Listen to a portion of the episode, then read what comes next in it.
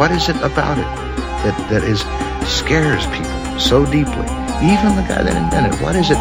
Because they're afraid that there's more to reality than they have confronted. That there are doors that they're afraid to go in and they don't want us to go in there either because if we go in we might learn something that they don't. And that makes us a little out of their control. Impuls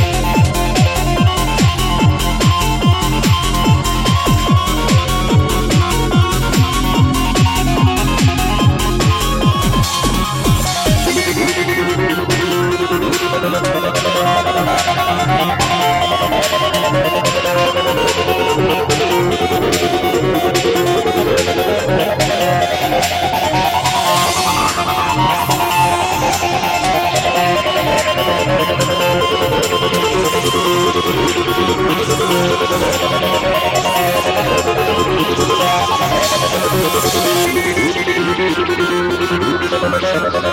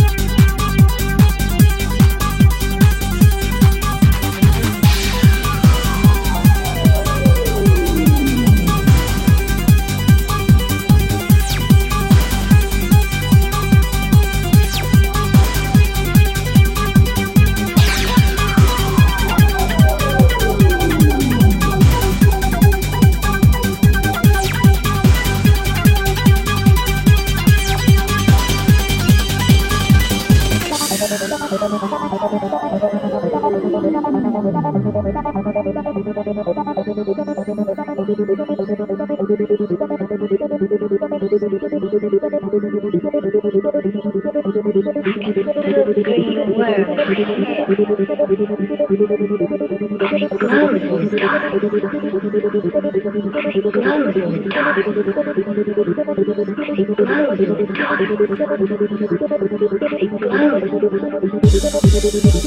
hospital.